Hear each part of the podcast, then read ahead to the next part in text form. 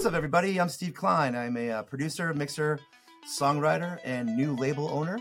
And I'm here to tell you that your childhood was trash if you did not listen to Blink 182. Welcome to Your Childhood Was Trash, the podcast where we explore the pop culture touchstones that shaped our guests' childhoods. From movies and TV shows to video games and toys, we'll cover it all. My name's Mike, and I'm here with my co host Nick. And in every episode, we're joined by a special guest who shares their favorite childhood property with us and discusses how it influenced their life.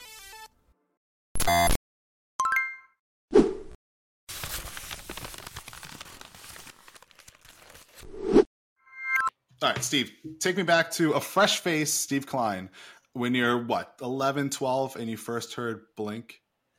Damn, that's you made me feel old by saying 11, 12. no, it was more like high school. I was like the same age, man. yeah, how old- I I was in high school. I was around 16 years old, uh, Okay. getting into Blink. And how I originally found out about Blink is, um, so this girl moved into the same town. I was in Coral Springs, Florida, going to Stoneman Douglas High School. There wasn't that many punk kids at my school. Like I was, I knew all the punk kids. You know, um, she moved from San Diego to my town. She became friends with a couple of the same friends we had, made acquaintances. We went over her house to hang out. She plays us this. She has this tape, and she plays it. She's like, "Oh, I, I know." Uh, she's like, "I know this band. They played my uh, older sister's party, like birthday party. They're called Blink. Here's the Buddha Blink, the Blink tape." And like, I- heard that, I was like, "Wow, this is amazing! Like, what the hell is this? This is I want to know everything about this. Like, tell me everything you know about this band because they were sick. I was getting first getting into punk at the time. Um, I think right after that, I heard the Punk Sucks comp, and I think that was what M+M's was on that, so that I even like got me into them, hyped up even more. But just her like, you know, coming in, you know, moving into my same town, knowing about the band, being friends with them, and then showing me that tape kind of just started it all. Um, so yeah, that kind of led me into like the start of Blink by being introduced by like someone connected to them. So Nice. yeah, So you're saying I'm, I'm making you feel old by saying 10 or 11, but you just said she gave you a, a fucking tape. Like, yeah, no, true, yeah, it's, you know, it was it's Tapes like, weren't that long ago, bro. yeah, I would check your calendar.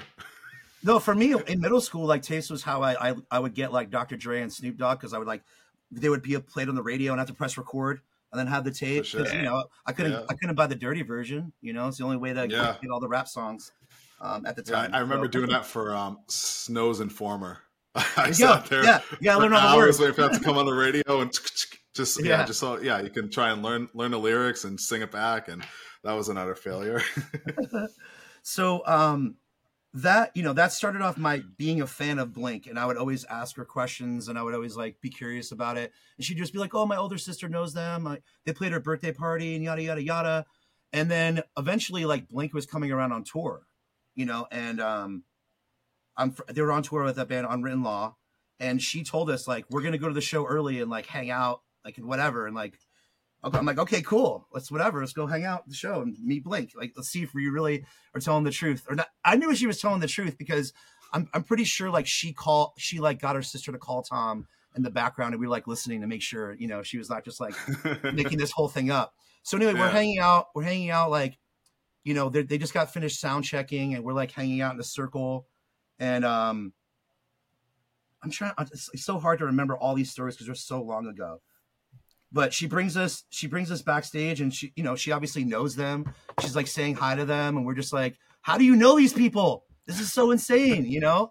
Um, and that and that you know that started. We were fans back then. We just like loved Blink and we saw them that night and that, it was insane. Like it was like the start of like me being, I guess, quote unquote, a super fan, you know, of the band. Yeah. Just like this, it, it became like being a fan of the band, but then also like being able to kind of like know someone that's friends with them, like kind of like got me even closer to it. You know, it's kind of crazy. yeah, So, There's that always brings a something- connection.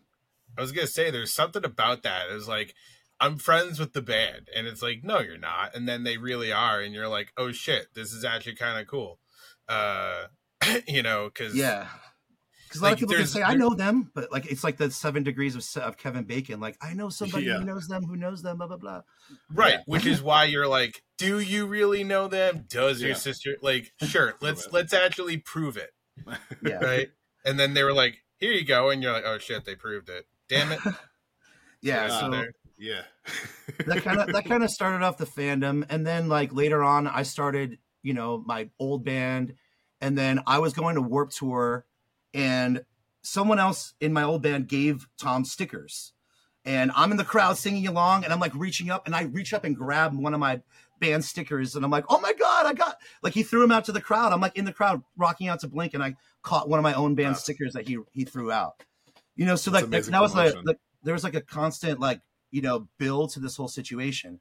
So, you know, I I like start my career being in a band, and we're on tour uh, in a van, and um, we had one cell phone at the time. Like this is how like long ago this was in a van, one cell phone. We would make phone calls to home from payphones and stuff like that.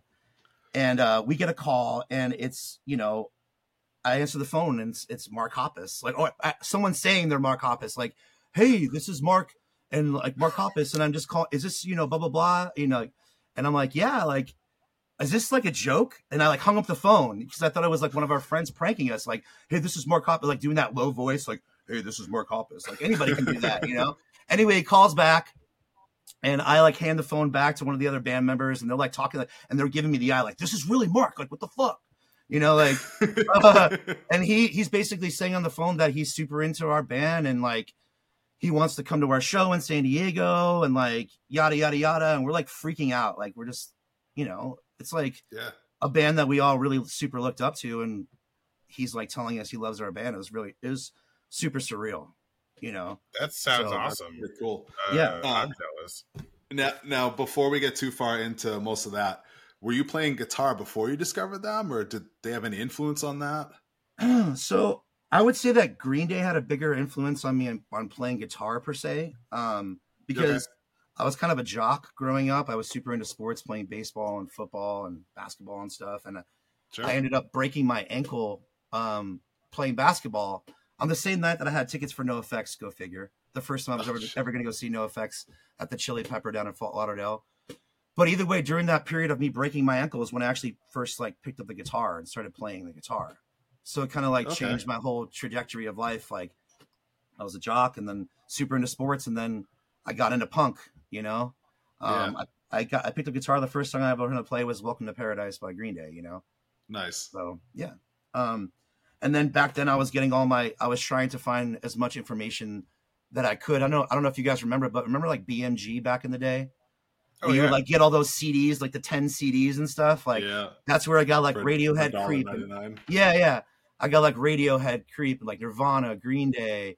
You know, it was like a 93, 94 era where all that, you know, Soundgarden and like, you know, all that stuff was coming out. So it was like eating up everything, getting into music then. So yeah. You know, That's, pretty awesome. yeah, I think Blink, it wasn't one of those ones where like, I want to learn how to play M&M's. You know, I want to learn how to play Blink songs. You know, it wasn't that. I was more like, I just loved it. I thought they were super fun, you know? Yeah. Um, and I think that M+M's riff was super hard to play. I could never like get it right. So I fuck this. I can play the I Green Day mean, songs. Whatever you got out of it is It's- probably way better than whatever I can pull off because I am, I am not musically inclined in any way, shape, or form.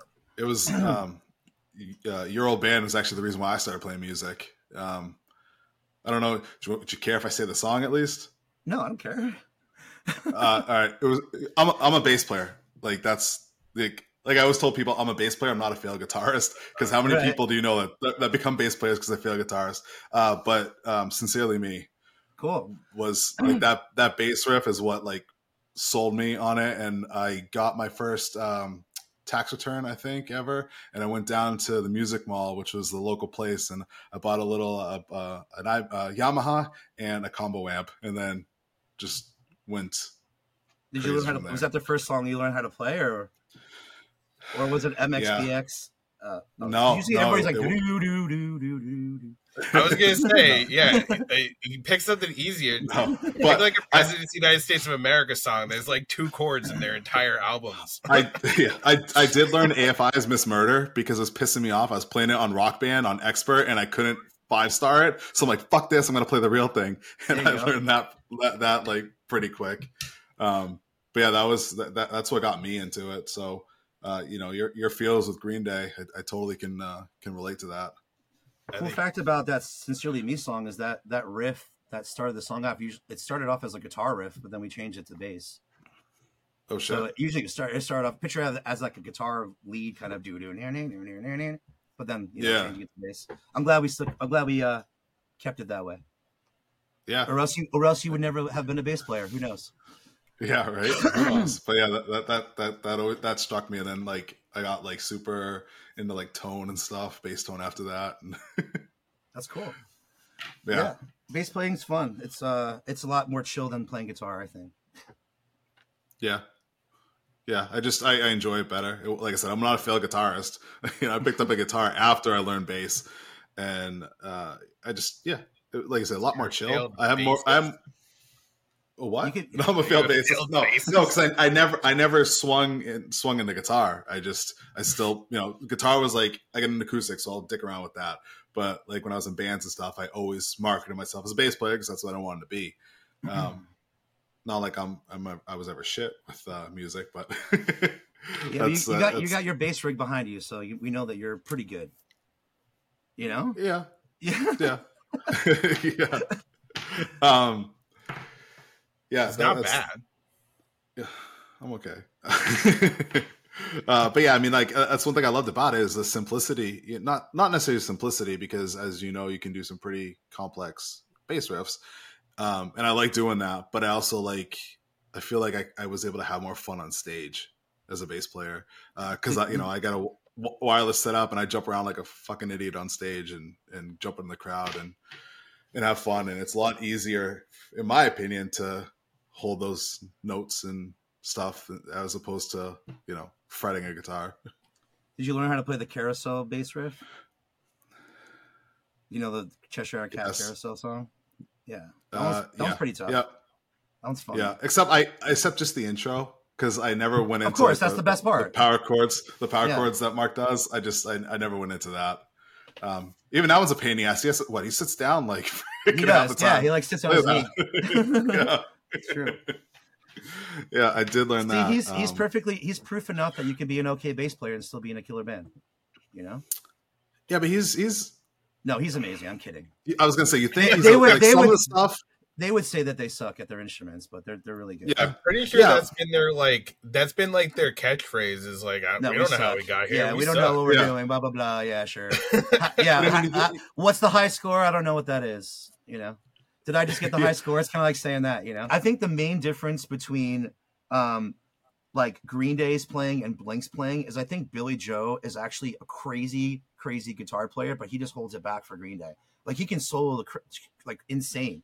Like he, he's a really really good guitar player. But when you like listen to Green Day songs, they're amazing. They're actually really you know it's really good guitar playing. But you can tell that he holds back because on the earlier uh, Green Day stuff, there was a lot of solos and a lot of like stuff like that. You know what I mean? And I don't know. Yeah, That's just my point. So yeah. I mean, I, I think that's a testament too to like a good band is they know when to keep it reserved because right. yeah, you can go completely crazy and then you're just you're doing prog metal, you know, or Yeah, yeah, whatever sure. at, at that point. But you know, the the ability to keep it reserved and you know, sometimes the you know the sweetness is Jimmy World, but uh, the sweetness is you know in that in that pocket, right? Like that's. Sure. And that's what the good, you know good bands know how to do. Like, yeah, I can do like a crazy drum fill here, but no, like, you know, simple little You don't have to. thing. Yeah, you don't, You have, don't have to. to. You, you, I think yeah. that's Like- where that's where for me it's like I was when I went to high school there were tons of people who can like slay on guitar they can do they're like solo for hours and hours and hours but they can never like write a complete song or play in a band because they just couldn't like tone it down to like write a write a complete song without overdoing it and I think that Yeah. was a lot of the, the problem with you could be amazing at guitar but you kind of have to be able to write a song too you know And you got to Yeah. be able to be part of a group, right? yeah like, like, you You can can't shred just but yeah. Tone it down. I it is you know I'm not a band player. I'm not a musician. Uh, I've never been in a band. I definitely set up a bunch of band equipment for a bunch of my friends. Uh, so, but and that was it. Is like, but I played sports like you did. So you, you can have like the best player in the te- in the league, but if he's not playing as a p- part of the team, doesn't Mhm. matter, yeah it's true right? That, that's how I can relate to this stuff Mhm. is sports. But when Mark called the cell phone, he was like, "Yeah, I'm going to come to your San Diego show," and, and that, that was the last thing he said. Like when he hung up. So the whole time leading up to that show, we were all freaking out. Like, oh my god, like Mark Hoppus is gonna come see the show. Like it's gonna be crazy. So that morning, yeah, that morning he called the cell phone. He's like, uh, you know, I'm gonna come by and I take a I'll take a few of you guys to lunch, and we're like, sure, great, that's awesome. So he picks us up in his BMW, and like, we get in the car, and he just starts talking like over some music, like listening to the Get Up Kids, and like shooting the shit, like playing Jimmy World, and like he like turns back to me and he's like, oh, guess what's next on my CD? And like press he presses play, and it's like my band. I'm like freaking out that this like Mark Hoppus is driving around in his car just like listening to my band. just the whole thought of that's insane. So we're That's driving, cool. and I'm thinking in my head like, where are we going? Like where where are we going? I'm like I kept being like, where's this guy taking us right now? He could like be like, you know, gonna kill us and like no one will ever hear of us again, you know. But uh, anyway, he pulls into um like a shopping center, and I go, dude, are you serious? You're not? Are you for real? Are you taking us to Sombrero right now for lunch? That is not real. Yes. that and he goes, Yeah, it's fucking real. Like we're going to Sombrero. So Mark Hoppus picked us up, took Just us to lunch at fucking Sombrero. Like, how insane is that? That is not a fucking dream. That's something that actually happened to me. Was like- Josie That's there? so awesome. Right. so he's like, you know, I'm a super big fan of your band. Like, I, I believe in you guys. Um, I want to take you on tour. You know, I want you to meet our manager, Rick DeVoe. He's willing to fly up to Sacramento tomorrow to see your show. You know, like in a couple days. I don't know if it was the next day or the two days after. Like we're playing Sacramento, and uh, and we're like, yes, all of that sounds great. You know, um, he didn't end up he ended up watching us play because he like you know has better things to do. But he definitely you know he, he brought us back and just like it was the coolest thing ever. You know, and then two days later, Rick DeVoe flew up to see our band and watch the show and had a meeting with us and said, "Hey, you know, Blink wants to take you on tour. I want to manage you guys, and we're leaving on tour in a couple months. You know, what's up?" So it kind of just all started from that. You know, it That's all started insane. from that. Yeah, it was kind of insane. So that's That how is it all insane. began. Yeah. I'm still waiting for my Mark, my phone call from Mark. Fingers crossed, guys. Yeah. Maybe Mark, if you hear this, I'll take your phone call. So we yeah, won't it hang was- up on you. it was it was crazy. You know, it was very surreal. It was definitely something that, for me, when I you know when I started a band, I, I like I was going to local shows. Like there was a thing called uh, Chaos, and it was just like local bands like playing shows, and uh, I would go every weekend on Friday. They would have shows when I was in high school, and I would see bands, and that's like when I wanted to be in a band. Like that's what I wanted to do. I just wanted to play locally and just like be in a band, and like didn't really have any like thoughts of like oh, I want to be in this like band that's like successful or be on MTV or be on the radio or anything like that. So like moments like that that happened to me, I it, it was kind of like even more surreal because I would never expect to be in that kind of situation. And from then on that moment on, it kind of led us on a, a path of like doing tons of surreal dreamlike things like being on TRL and like having our video on MTV and being on KROQ and touring with Blink with the fuck sign behind them every night, you know, and yeah. getting it, getting to hang out with them and, and meet them as people, like personally, Warp tour. you know, yeah. Let's- Well, I saw that, yeah. Forget. so I saw Let's them at Warp Tour uh, before I even toured with. I saw them at Warp Tour before I even toured with them, and just because you brought that up, and what was funny about that is like in West Palm Beach when you play Warp Tour, they tell you you can't curse. You know, like you can't. You know, we charge we'll charge you a fine if you curse and yada yada because we have like a city ordinance and shit. And I remember like Eminem like going on. He only played one song because he like went on. I was like, oh, they told me I can't curse. Fuck this shit, and just started playing like, you know, doing his songs, and, he, and like they kicked him off. And like I remember Blink was trying to like they were trying to you know to make them not curse, but they cursed anyway. So it's kind of crazy. But anyway, that's another side story. Nice. So Uh, yeah, You're, you're you're beaming about that, but what about like meeting Rachael Leigh Cook or or uh, Trauma Trauma Studios? Like, come yeah. on, I mean like, that, that, that sounds that pretty stuff is badass. cool. That stuff is cool. I mean, it was kind of interesting how that all that stuff happened. Like. You know, another person in our band kind of manifested it all, and I don't know how it all happened. It- it- She liked our band, it just so happened, and and we met her, and she was nice. Like I didn't, you know, it wasn't one of those moments for me. I guess like you know, I wasn't like a super fan of her, so it wasn't like, oh my god, like, can I get your autograph? You know, Uh, for me, it was Yeah. moments like that are like meeting my idols, like you know, like I said, like meeting Mark and Tom and Travis and and Billie Joe from Green Day, the people that like kind of shaped my life. Meant Sure. you know me like meeting those people were more important, I guess, than meeting quote unquote famous people that are you know. So at least for me. Oh, I get, I get that. Uh, all the, I I completely understand that feeling.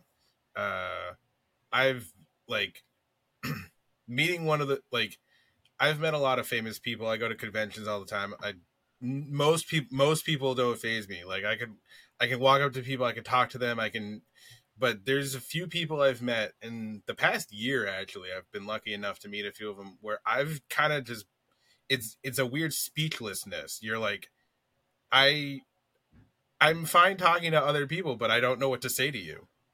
Right? Yeah, you, you I'm literally like handing them money for their their signature on a piece of thing, and I still don't know what to say to them. Right? yeah, you, you feel like nothing that you can say would imp- would impress them, or like you know they haven't heard it all before, you know. But I think um, you'd be surprised that you know people who are actually not narcissistic and appreciate where they are in the world, they appreciate every every person's appreciation towards them, I think, Right. or they should. and they've Yeah. been really like and they've all like the people i've started with like they've been super cool but like it's just one of those things where it's like i've talked to so many people over the years for decades at this point and it's just kind of like to to find like i'll be honest it was like i met kevin smith for the first time last year and i've been like a massive fan of his since Mhm. probably about the same time i became a fan of blink 182 like it's been forever oh yeah, and I've been like, man, I would love to meet him. And last year I got the chance, and I was like, uh, uh, I I obviously figured it out. Like I, it took a few seconds, but it was still like that whole like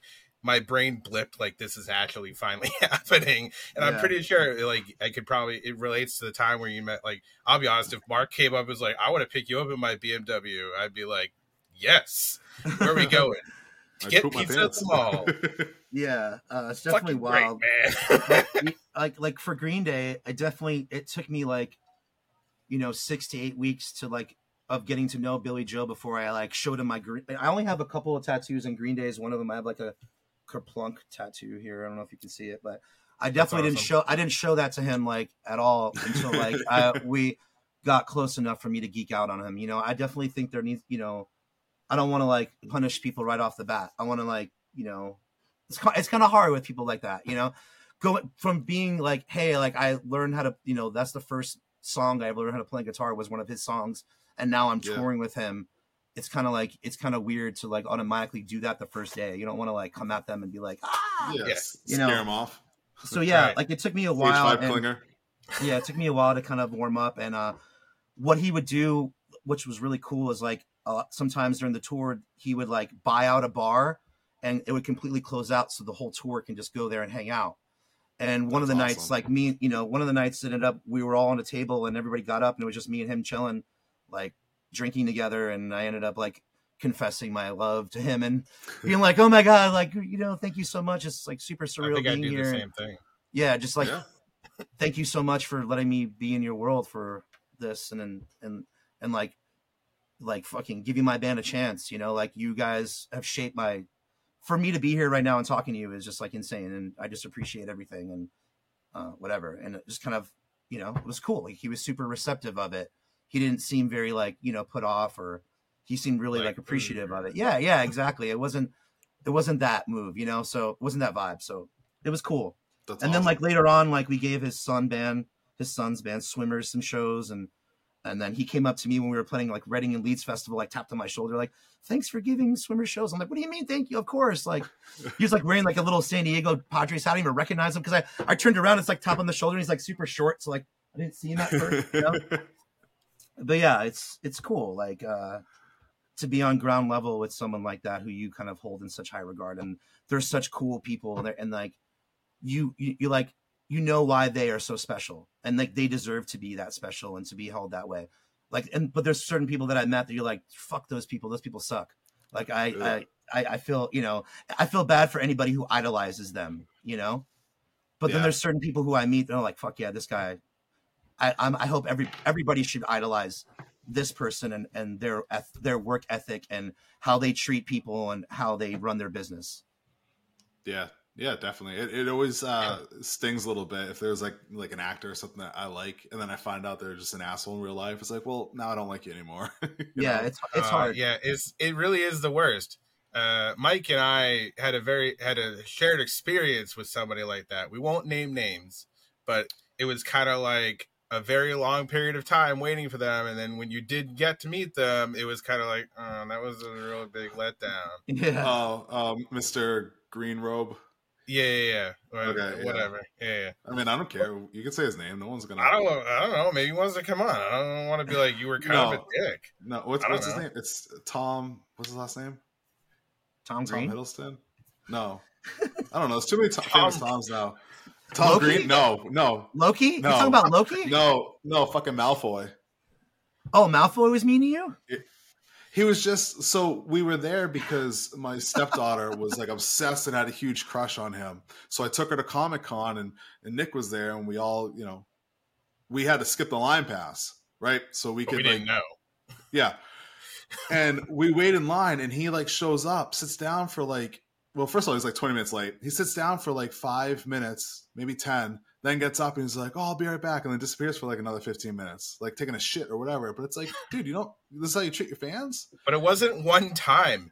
It yeah the the lines weren't moving correctly uh and we we ended up waiting and it was like something ridiculous like two and a half hours and he Oh disappeared God. a couple times you know and then it it seemed like it was very rushed when we did get up there and stuff like that so it wasn't like it didn't feel like this was worth two hours of wait uh, of time where it was kind of like ah, i don't know like maybe he was just having a bad day or whatever This like i don't know wasn't worth it right? But you know, so it, there's those instances, but But you never You're right, also like, too. I'll just chime in that like you never know what's going on behind the scenes and like uh, right, you I'm sure you know unless it was something personal against you know that he like you know with you guys. I don't think that anybody should that's waiting for that kind of stuff should take anything personally. You know, I, I hope that they that the person who's putting that on is trying their best to make sure that they put it on the right you know do their obligations correctly because I'm sure no one wants to look like an asshole unless he wants to be his character and just be like oh I'm my character for life. You know, Right, think yeah, of me as, right. as like this like stuck up kid, you know, whatever, forever. So maybe he wants Right. that vibe. because but you're right like that's it is that's what and that's why i was kind of like i don't really want to say like you know everybody's got a bad day everybody like some i've met i've met a bunch of people where i just look at them and i'm like you look defeated and they're Yeah. like i am so exhausted right now that's, and i'm that's like why for me, like like through my whole career, or just or like I would read comments about what people would be like, "Oh, Steve is an asshole" or something, and I I, I feel like I feel like I always put myself out there and always made myself readily available to like talk to people and to like listen to them and to take time out of any time that I had to like appreciate anybody that came up to me. So if you're listening to this and I was an asshole to you, it's never, I never, I, I swear you. I was never an asshole to anybody. Like I, I Yeah. never, you know, to me, like I, I always held, like when you, when you like are in a band, you represent everybody and you never want to be that guy where just like you said, if you meet one person and you love that band and they're an asshole, you're, they're gonna you're gonna hate them or resent them or feel a type of way. And I would it's never want someone who, how you feel yeah, I would never want someone who like loves my music and spent their time to go to the show and buy a T-shirt and like be into the band to like have that experience. And I always, for me, in my heart, I look back and and and and feel that I never took that for granted, and I was always like appreciative of anybody who liked my band and liked what I did. You know, so Yeah. yeah.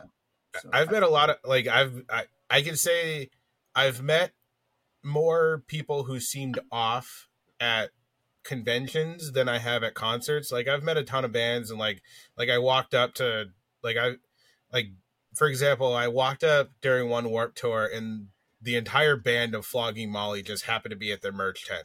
They were just hanging out and I was like the fuck? And, and Uh, gonna- and yeah.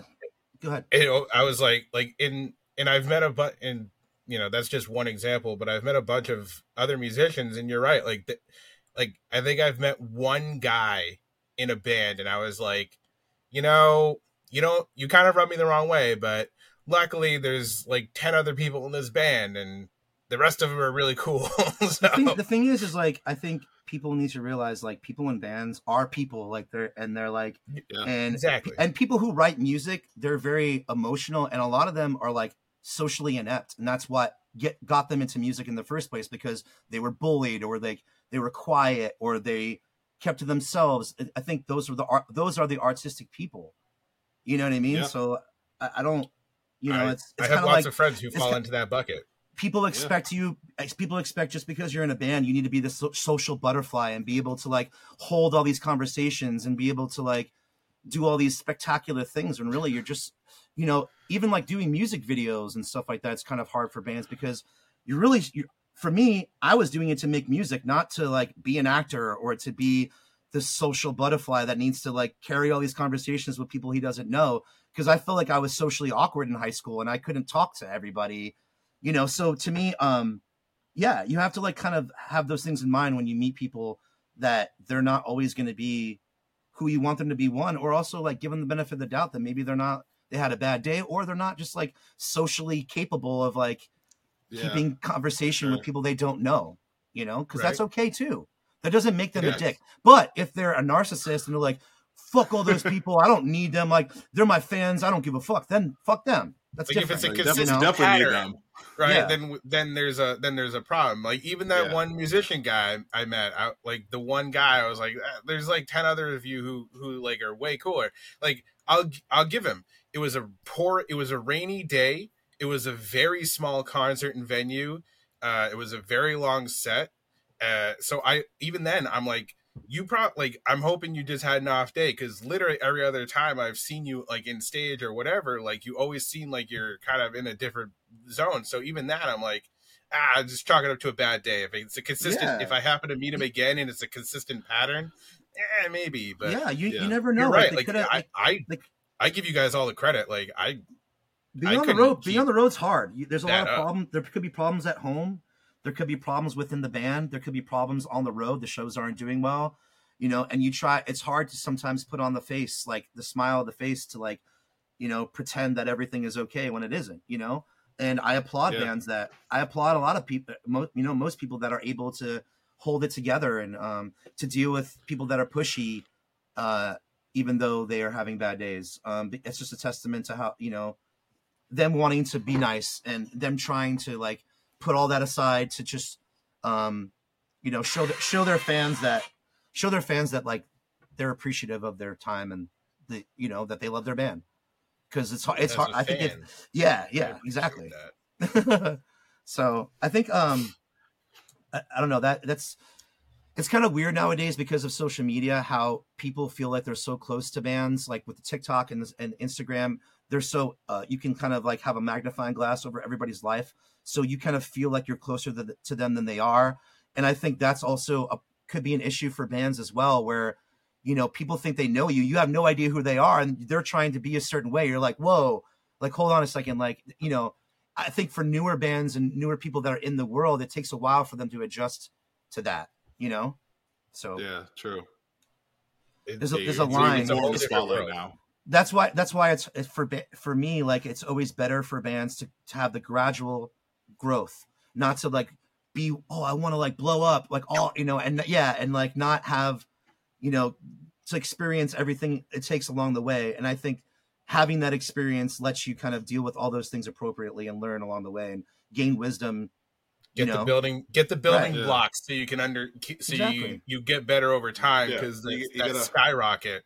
You don't take it for granted I think a, a band needs to, like you said, experience that, right? They got to play hundred shows at a VFW in front of twenty people, you know, and and you know it's going to be those same kids that show up to every single one, and it's those those are the experiences and the times that you have to appreciate because that's ultimately what's going to build you as a band are those devout fans Mhm. that come to every single show when you were at your worst, right? Not not like a band that gets overnight instant stardom, and all of a sudden everyone's their best friend and they want to you know do everything for them. You know, it's like well, you know, it's it's not earned in that that way. Um, if you try, then- if you if you try to do it the easy way by like not working hard and touring and and not getting a real fan base and just doing the whole TikTok thing, you run into a problem. And I've seen this. Like I'll watch a festival, and there'll be a TikTok band that blew up, and the crowd only knows thirty seconds of the song. They the Oh, rest of the song is quiet. Then that thirty seconds is like ah, la, la, la," and then it's quiet. Like how how does a musician like feel good about that? Yes, you're you're stoked. Like you're you're viral, bro. Like you're, but is it a career? Can you make can you make real fans because they're on to the next shit? Like, are you Yeah. gaining real fans? Are you making hard, you know, fans that are going to follow your band through your career and go to your shows and buy merch and all this stuff? Because that's where you make your money. You don't really, Yeah. you're not making your money from streaming. You're not making your money from TikToks, maybe from sponsorships and stuff or whatever. But your sh- your, your money is guarantees and T-shirts and all that. So It's it's it, it's funny you say that because you know an, an older band that's kind of got back in the limelight now because of TikTok. Um, but I shit you not, my five year old because of TikTok. Well, she'll be five in a week. Um, Simple Plans. I'm just a kid. Because of that trend on TikTok, she loves that song. She makes me play it constantly, and at almost five years old, can sing it front to back, every single word. And she even has like the timing down right. It's insane. that's amazing. That's awesome. Really So, cool. but I keep telling her, I'm like, well, you got to listen to more of their songs. She's like, no, I just want to listen to that one. And I'm like, You know, listen, Daddy was really into, so you know, it's a start. yeah. Yeah, I but forget the the thing name of is, the first she album, can, but I'm like, Daddy was way into that. she could start a simple plan, but then you got to throw in a little Green Day, a little Blink. You gotta, you gotta, yeah, you gotta throw in some more credit. You know, yeah. some oh, more yeah. credit, more credit. You know, some, some Descendents. yeah. You know, play with some Oh, no yeah. effects.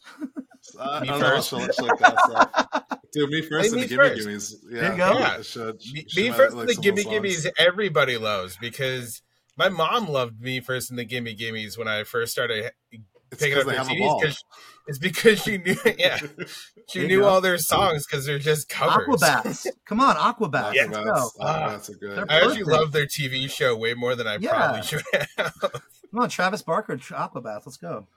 That's where he started from. You know that? Travis Barker's that? everywhere. Yeah. No, I'm just saying he actually he was in Aquabats before he was in Blink. You guys Yeah. know that? Fun fact. Yeah. Okay, cool. All right. yeah. Oh, We're, I've we, we done are way supposed to be talking about Blink here, so I'm gonna. I'm just.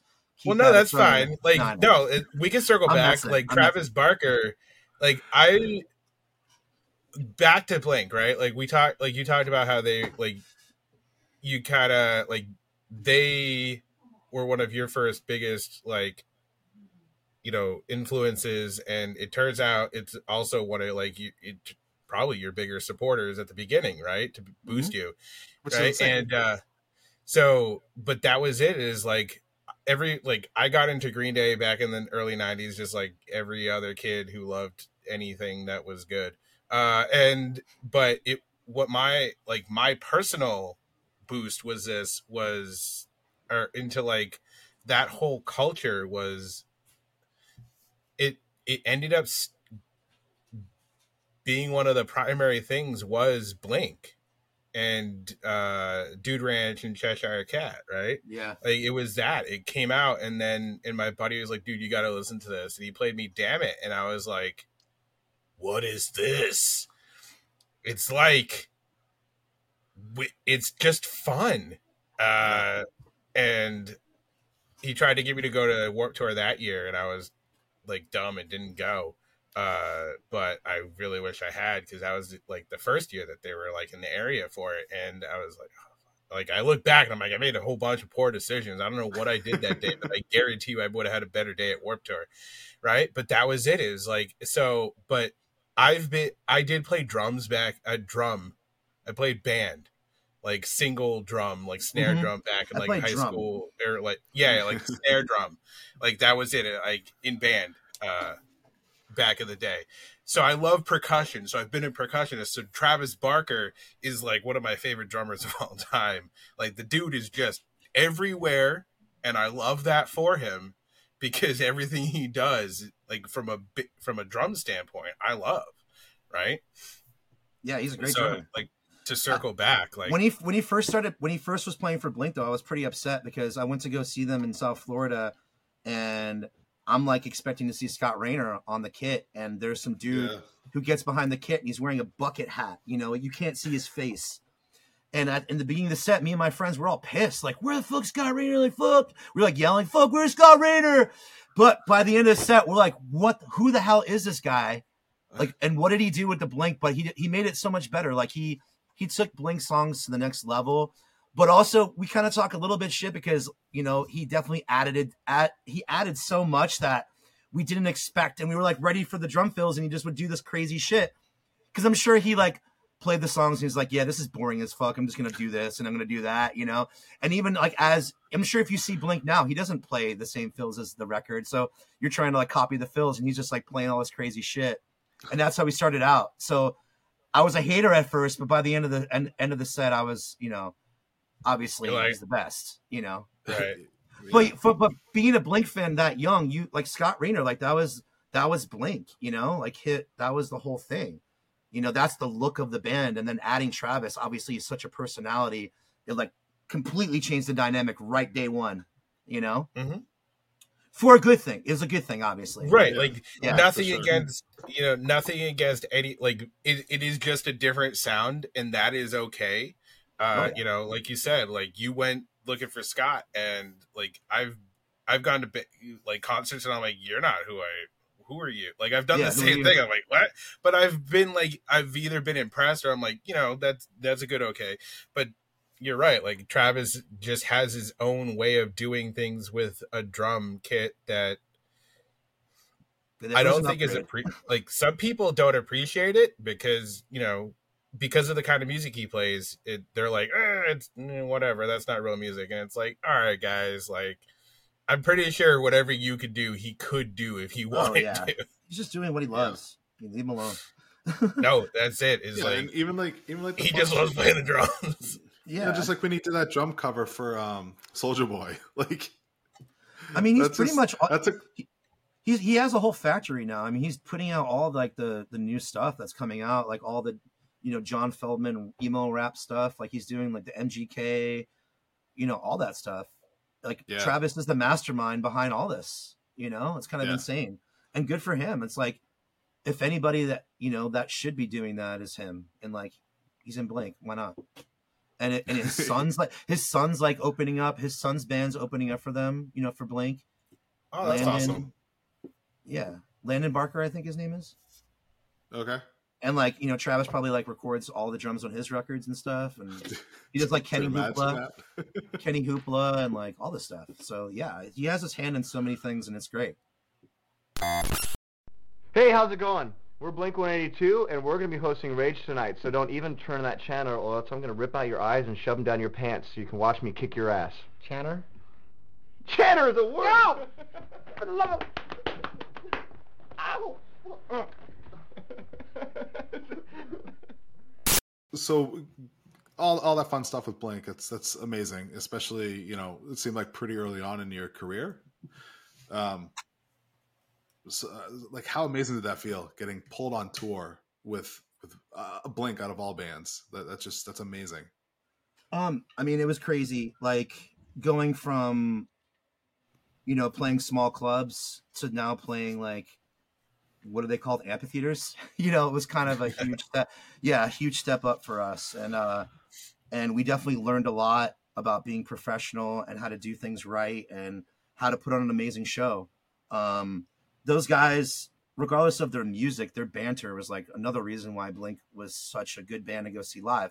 Because let's let's, let's just fa- you know let's face it, Travis is an amazing musician and stuff, and like they're all great musicians individually, but some they're not the the most tightest band live, and how how they make up for that because it doesn't really matter how tight they are or if they're singing off key because of how they interact with each other and their banter and how funny they are. It's like their own like they're like pretty much like comedians like on their own stand-up hour, you know, like I don't know how they do it. I think it's back then, at least listening to the Mark, Tom, and Travis show. It's it's like how long Mark Mark and Tom have known each other and like their like humor that they have with each other to make themselves laugh just happen to work with like, hey, let's just do that on the mic, make ourselves laugh, and everybody else is gonna do it like do it too. And I think that was one of the things that really made them like made you love Blinking even more because they were just like they're funny and they're like Yeah. they're like me and you. Then they make fart jokes and talk about fucking dads and whatever. Who cares? You know, it's like, you know, it's stuff like that made them more ground level and made them real people. You know, like they have they're funny and they're also good at their instruments and they write catchy songs and, you know, they don't take themselves too seriously. And I think that's something that was really cool. Cause like for me, bands that take themselves too seriously and like are very serious and we have to like do this whole thing and like, blah blah blah. It's like it's very corny to me, you know. I don't know. You don't need to like act like that. You know, you can Yeah. you know, and you don't need to act as big as you are. Like just because you're this huge band, you don't need to act that part. And I feel like they were kind of one of those bands that were always cool and never really like let let it get to their head. I mean, they had money and like they obviously knew how big and influential they were, but for them to reach out a hand and help smaller bands out and just like it's fucking cool, you know? Yeah. It shows, Shows the value where it came from. Yeah. Yeah. yeah like for us the, the last the last show of the tour like they we, it was in san diego at the Coors amphitheater and like we're playing and all of a sudden like all like thousands of like ping pong balls fly down and then these naked dudes with like you know wearing thongs like come and like sweeping it up and then like people start pulling all of our instruments off the stage and like and someone's like i don't know all these crazy things happen you know so they did like an end of end of tour prank and it's like yo blink is like pranking us right now. This is crazy. And they're spending money doing it, you know? It was just cool, you know, like to be a part of that and in their hometown and you know. I'm nuts. jealous. I'm not gonna Yeah. lie. Yeah, right. I I heard they're pretty good uh, the pranksters on, on tour and stuff. That's, Yeah. that's so funny. Super fun. And Uh, like I- um like you like you talked about it though it i think that whole wave of stuff that came out of it right like it seemed it seemed from our from my perspective a lot of bands kind of tried to take that same approach where they didn't take themselves so seriously in that same you know genre era like that whole wave of stuff that hit in the late 90s through 2000s right like it seemed ve- like a similar thing like is that is that just like a way we saw it or was that how it kind of was with even other bands I think I think with Blink, like they didn't they didn't think about it. They just did, did it. And I think That- that's the that's the problem is bands that actually sit down to think about it, they're not going to do it. It's it's Yeah, ki- I- for me. I have the philosophy genuine. of like for, for me, I have the philosophy if you sit down to write a hit song, you're not going to write a hit song with the with the mentality of like, oh my god, I need to write a single. Like you're never Yeah. going to do that, and if you are, Yeah. then you're Ed Sheeran. You know, you're already you're already a millionaire already if you're Well, that that- confident in yourself but it, you should just let it happen let it happen don't have any expectations um believe in yourself and believe in your art and if if you love it hopefully other people love it too and i think blink was so confident in their personality and they knew what what worked well for them they didn't have to try they're like we're gonna run around naked and we're gonna rip off boy band videos and it's gonna be sick and then it it could have been corny as hell it did but it, it it, was. it broke them. You know that would Yeah. it made them even bigger than they were. Because like I think that that was the song that made them international. I mean, they were already big, but that it- song, you know, it, it was it was that it was that uh, it was that leap that brought them from almost just amazing punk band to like you just said international freaking stars or whatever like mhm. it just it's it was that weird jump that brought them from like here to here that everybody was singing blink blink 182 as opposed to like all the people who were you know who liked that type of music it was like that thing that oh just yeah, right yeah. They they they became a band like a household name. It wasn't just punk kids, but they were cool enough to where the punk kids were like, oh, they sold out. Like can't listen to Blink anymore. You know, like that kind of shit. So Yeah. Yeah. they kept they, or, they kept it or real. you could just right? Like or you Yeah. just took it as like you know what? The rest of that like that whole album was actually really good. Oh yeah, like sure you had the you had the them run around naked uh sure whatever. I also like, I also the want song to add wasn't bad. No, no. I also want to add in that I feel like um, Jerry Finn, their producer, was like a huge, huge part in like making Blink sound, you know, bringing making them who they were as well. Not only are they talented, but they also had Jerry Finn, who like was able to bring them together and all their separate personalities and get them on the same page and get them to write those songs. I don't think without him it would have happened at all. Yeah. Like I just I just Yeah. want to say that right now. Like and Jerry because Jerry Finn, uh, rest in peace, is one of my favorite producers of all time. Like his every record that he's done is amazing, and I I would love to for my any of my records that I produce to sound like his. But I just want to put that stamp on here, like. And, I- and people can argue about this in the chat or whatever, or, or DM me. But Jerry Finn is a huge part in Blink's success and shaping the way that they sounded.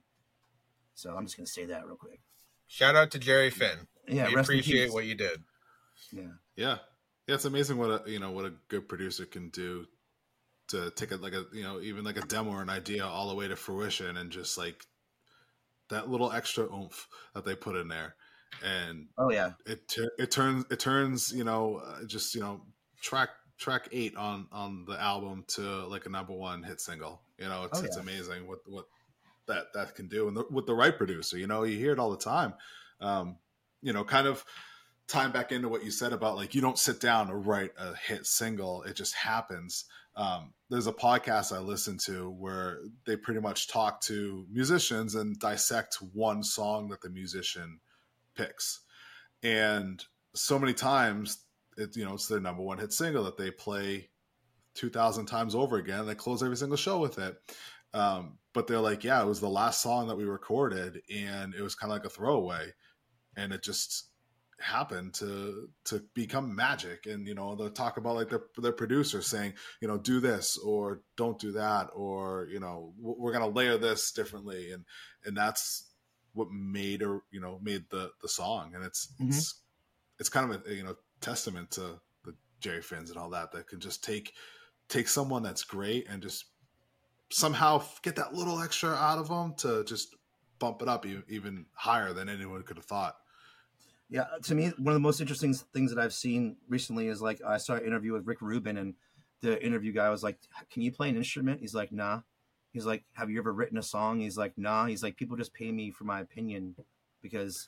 You know, I have a good opinion, and it, you know, I don't know how he how he said it exactly, but yeah the fact that the fact that he has no musical ability and he's one of the biggest producers of all time who's wrote the most amazing who's been a part of one of the, hu- hu- the hugest songs in, in the history of music is kind of mind-boggling if you think about it and i think the fact Yeah. that he doesn't play an instrument might be and, and not in that world may have been a benefit for him you know to to be that separate entity and to not you know to be a separate totally creative person without having that background to to bring that the artist to a world that may they may or not have thought of before um which is really cool um the more and more i look I, I read about rick rubin and hear about his like mantra and how he like records is super interesting to me too so Yeah, yeah. That, that's that's you know because there's also the producers that you know will add stuff, right? Whether it's like a, a, a piano part or whatever, um, because they have that music background, right? But the fact that he doesn't, and he's just that got that good of an ear, yeah, exactly people he, that's what he You said what I mean? people pay me for my ear people pay me for my ear Yeah. it's like okay a million dollar ear a billion dollar ear you know Yeah, exactly. so- That, that's insane. That like no musical talent, but he just knows. right and that that you know and and i guess that that it attests to like intuition almost you know that Oh, yeah. like that's something that you can't really teach it's something that you just Spiritual. know it's something that's spiritual it's something you're born with it's something you can't just like when people ask me like how do you write your lyrics or how teach me how to write melodies? It's like i feel like it's something that you can teach the basics and you can teach people how to open their minds and you can teach people how to like you can tell them your process and how you do it but there's no formula to it. There's no way. It's not like learning the guitar where you can learn how to play the guitar. You, you know this is how it goes right? Le- learning how to write lyrics and melodies and stuff like that is something that i feel like people need to be born with or it's kind of something Yeah. you need to awaken in your mind uh, it's like playing Yeah. drums like you have to be like left brained you know you have to be like math heavy which i'm not i can't like move my leg and my arm at the same time you know i can play guitar Yeah. obviously but drums is like beyond me um It- so yeah it's, I'm a math guy and I can't play drums. I quit band. I was like, I am not. Uh, one drum was enough for you I w- It's- one drum was snare- enough. Like I, I've set Yeah. up enough. I've set up enough drum sets where m- my friends are like, "You used to play drum." I was like, "I used to," and they're like, "Do show me something," and I'm like, but "Like I can, I can pull off in most cases like the movements of the drums, but it my brain could not fathom the bass pedal while doing any of it.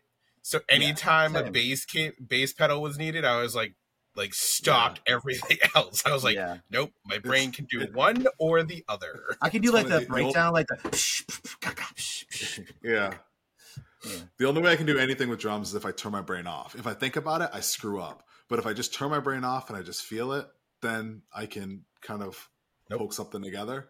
That's But- why you guys have something that I can't. Like that's it. Like like you just said, you're like it, you're either born with it or not. And like some people ha- are great at that stuff. And I have a lot of friends who are super creative, and I'm like, you guys are all freaking amazing. Um, whether it's family members or friends, and I'm like, you guys do something I can't, and that's awesome. And I will support you to the ends of the earth because of that. Uh, I I can troubleshoot tech. I got I got tech. That's it. Like, but like so like I I super appreciate everybody who's musically inclined, artistically inclined, whatever you want to call it. Like writing songs, fucking have at it. You're awesome.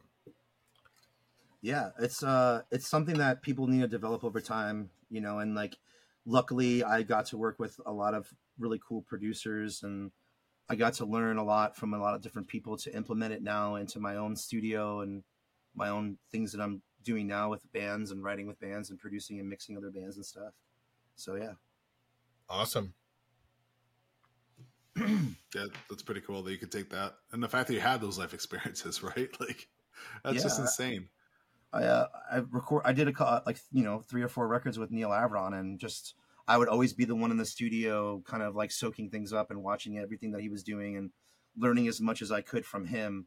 And then um, for the record coming home, Tom Lord-Alge mixed that record and I went to South Beach every you know I lived you know went to South Beach and would go down to the sessions every single day and hang out with him over his shoulder while he was mixing the songs and that was a really cool experience and he would drive like a different antique car to work every day Oh and jeez, that's cool. he, he was like chain smoking these little tiny like cigarettes that his like helper would bring him over like just smoking and he had like 50 different speakers you know that he would play things through um to test to test things out. And Pharrell was like next door mixing you know his song. And it was really Oh, cool geez. to like be, be in that yeah it was really cool to watch that hit to watch him in his own world. And like he invited me over to his house for like fourth of july weekend.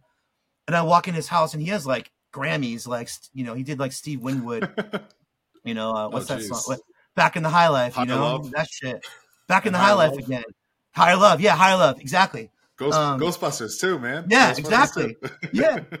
take me higher Dude, the beginning of that song, it that song doesn't have a lot of energy, but the beginning of that song just gets me so fucking pumped. Like Oh, I don't yeah. know why. Like so, so you, you walk yeah think yeah you walk into his house and there's plaques everywhere like 10 million like diamond plaques and then like i walk in his in his dining room and i saw like my band's plaque there it was a gold it was his only gold record that he had hanging on his wall. All the rest were platinum diamond shit but he had he had our the, the, gold, the gold record on his wall. I was like dude hell yeah.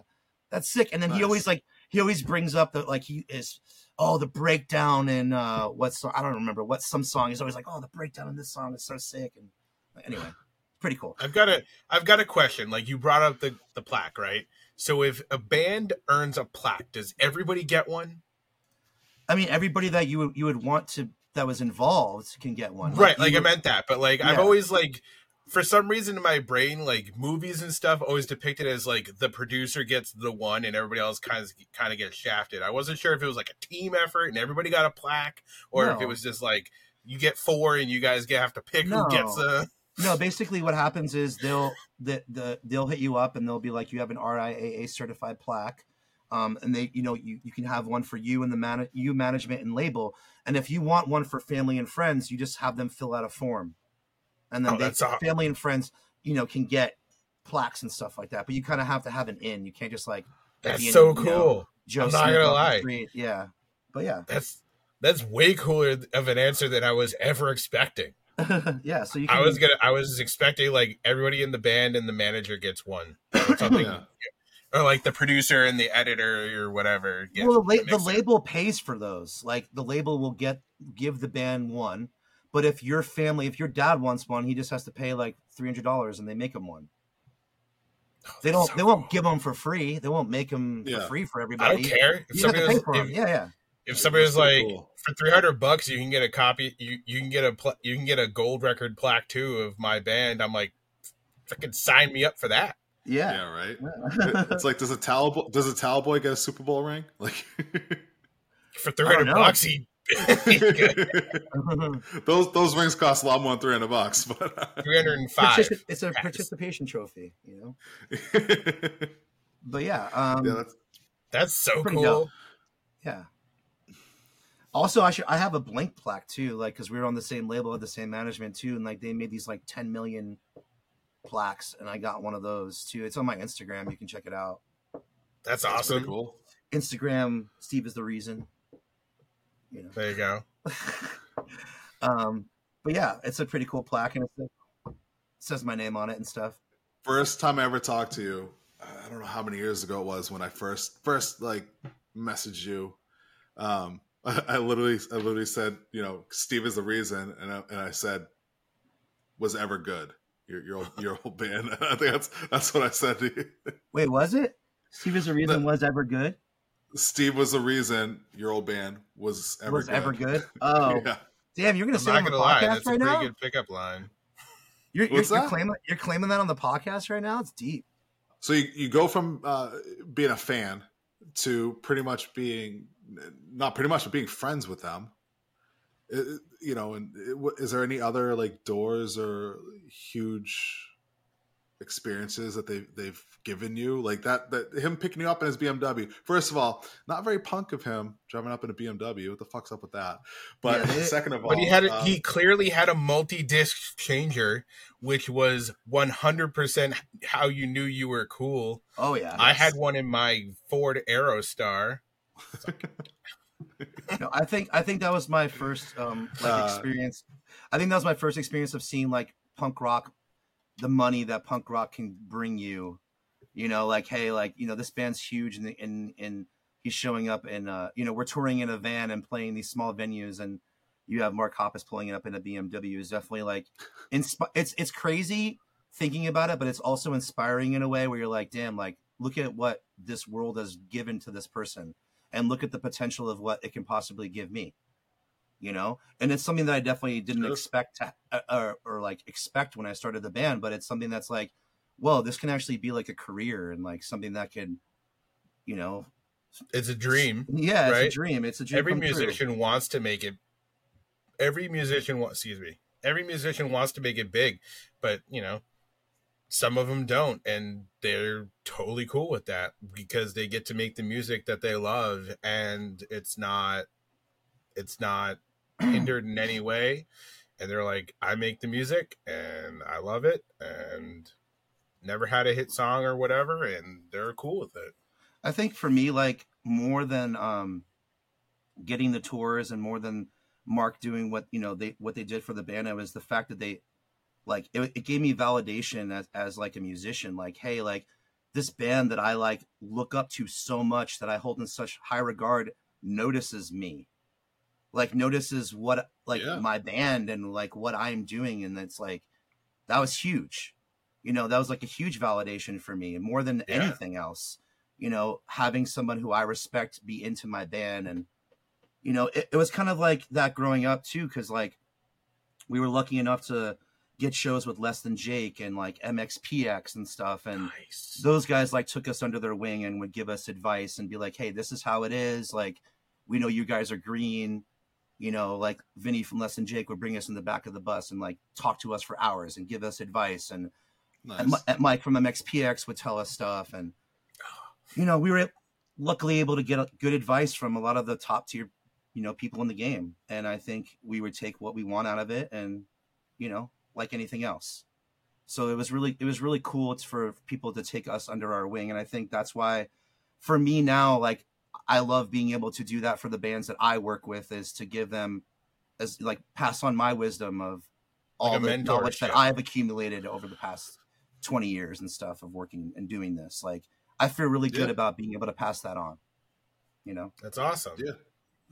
I'm Yeah, sure they super. I, I hope they appreciate it as much as you obviously appreciate it from the people that gave it to you, hmm right? Yeah, me too. like uh, it's it's kind it's really cool to be able to pay it forward and to be able to share my experiences and help bands not maybe make the same mistakes that you know I made or anything like that. You know, I lived a lot of life and and lived through a lot of experiences, so being able to share them with young bands and being able to give them a heads up, like, hey, like, yada yada yada, to give them, you know, to be able to make the better decisions, like going forward, which is cool.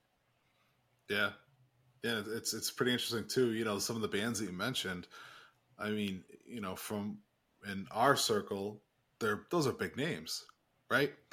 But when you, if you talk about like music as a whole, like you skyrocketed past them from Oh, like yeah. an, uh, you know objective point of view. You know, like, you became a much more household name, if you will.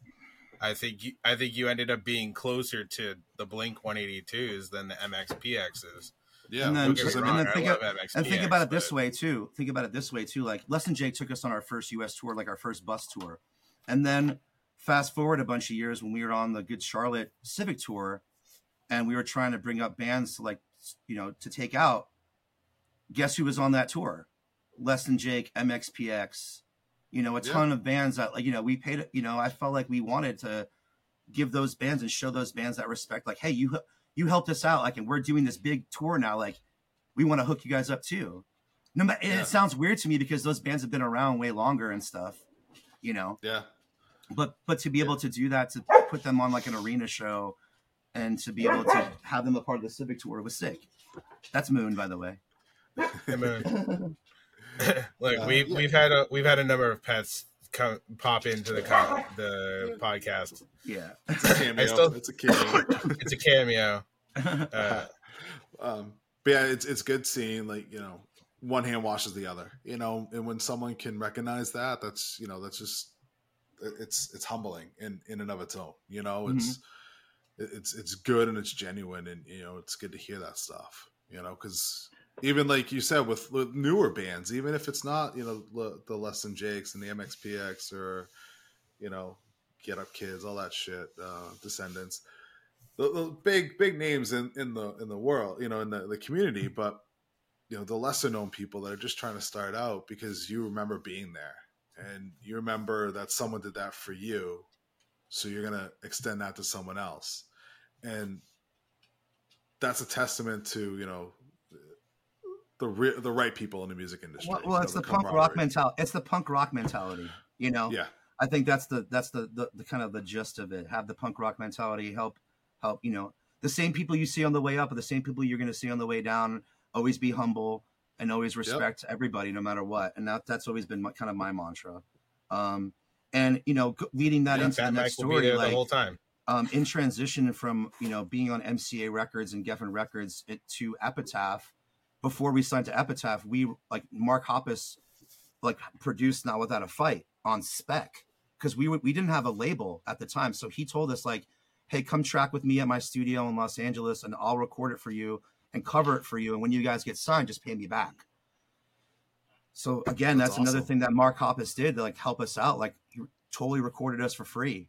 You know, let us Yeah. use the studio. And at the time, Blink was broken up, and he was like, he had a beard and was like smoking cigarettes and like would wear Blink 182 socks and like talk shit about Tom and like say crazy things, you know, and be like, I didn't mean that. I'm just, you know, I'm just talking, whatever. And it was just, you know, because they were they were in like a weird transition time, you know, um, Yeah. back then. So and and and- then right after that was when Travis had his plane crash and shit. Like I met, I was really good friends with his assistant Chris, who passed away on that flight, Oh, and it was wow, fucking horrible. So like, yeah, like I don't know, just that was a crazy experience. But again, like Mark did go out of his way for us and recorded that record for us and helped us out, and then we got signed to Epitaph, and it was awesome. So Yeah, that's- another that's thing, another good. another way Blink helped you know that our band out, and he didn't have to do that shit. You know, Yeah, yeah, right. And it kept it kept you going, right?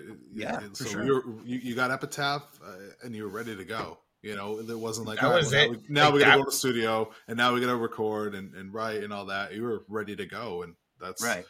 You know, that's that's huge, especially with him. And you know, I'm sure that record might not have had as much uh, momentum as it did without that. No, I think, and what was good too is like we wanted to kind of after putting out "Coming Home," we wanted to kind of do something that was more back to basics, what people wanted out of that band, you know. And I think uh, it was the perfect record at the time to come out, you know. Uh, So- yeah, it was. That was a, that was a banger record. But I liked coming home a lot. that was no, sure, that was, it was that was a good one. Yeah, for sure. But it was one of those things where people didn't want. People love that record, and it's one of those ones that have grown on people over the years. But when it came out, people didn't want that type of record. They wanted the upbeat shit. They didn't want whatever you know. I love that record, and I'm proud of it. But it definitely got some like, yeah, like why aren't they doing double time anymore? And why aren't they doing mosh parts and shit like that? You know. So, but yeah, yeah, critics are gonna hate. Let them Not- hate. not- sure. Not every song needs a uh, a breakdown. no, no, I, I understand. I think every you know every band should be able to expand their horizons and do what they want to do, and I, I think that's what we did, and we had the chance to do that. And But It I mean, the thing is. too, people might hate not not hate, but people might not have like appreciated as much. But like to me, coming home seems like a more like mature, matured album. Like the songs, if that even makes sense, coming from a professional. yeah, Um, to me, to me, I wouldn't. To me, mature is an okay word. I would just say slowed down. I would say, I would say like simplified and more. I don't know. I wouldn't say like. I, I, feel like the the record. It was hard. It was a hard adjustment for everybody to get into that record. You know, because I feel like everybody was going through a certain time in their life, and that reflected why that record was the way it was. And if people Sure. weren't going through that, we it probably wouldn't have taken that entity, if that makes sense. So, yeah, I think it was the record that I, I don't regret what happened and how the record was made. Um, I'm I'm super proud of that record, but it definitely was an adjustment for us and a wake up call because it was like, do people want this from us? Do people want to hear this style and how we're interpreting the the band the the track record that we had, and then kind of throwing a little spin on it now, kind of taking a left turn a little bit, you know? Yeah, it was definitely a Yeah. risk. So But I mean, even after how many years? Like, if if I'm in like an emotional state, I'll throw on like Love and Pain. you yeah, know, like that, like it's slow, but that's that like the, a lot of the songs in there are fucking bangers. You know, sure. um, you know, yeah, they might not be upbeat as like the other stuff, but that doesn't mean they're they're Not lesser, everything but- has to be like you said. Not everything Yeah. has to be the double time tempo, and not everything has to be a pop punk MTV hit. Sure, but like when you're kind of transitioning from records and you've put out, you've had a certain sound for so long, and then you put out something that people aren't used to, it takes a little bit of an adjustment. And I think that It- it is a kind of like now, now it's kind of like one of those things where people like look back and like that's my favorite record because it's cool to say that because that was the record everybody hated back in the day. It's like Jawbreaker, Dear You, when that record came out, everybody was mad at them. They were on a major label. Yeah, Everybody yeah. fucking hated it. Everybody Sucks, dogged, dogged it. Yeah, yeah, yeah. And now it's like a fucking classic record. Everybody loves it. It's everybody's favorite record.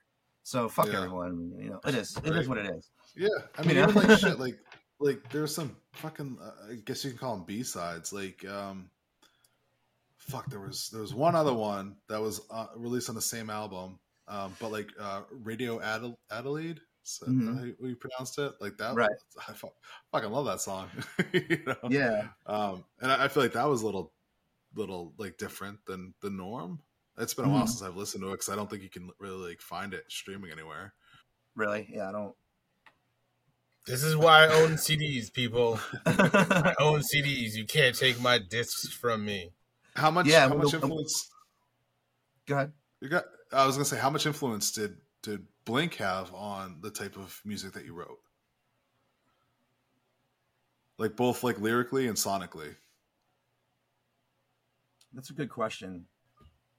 To me, I think the most inspiring thing about Blink that, like, I guess how they inputted their stake into me musically is the fact that they can take such a simple riff and such a simple guitar part and like make it a whole song. And like it's it's super catchy. And i think with like bands like blink and green day um anybody can pick up the guitar that has a little bit of knowledge and learn how to play it.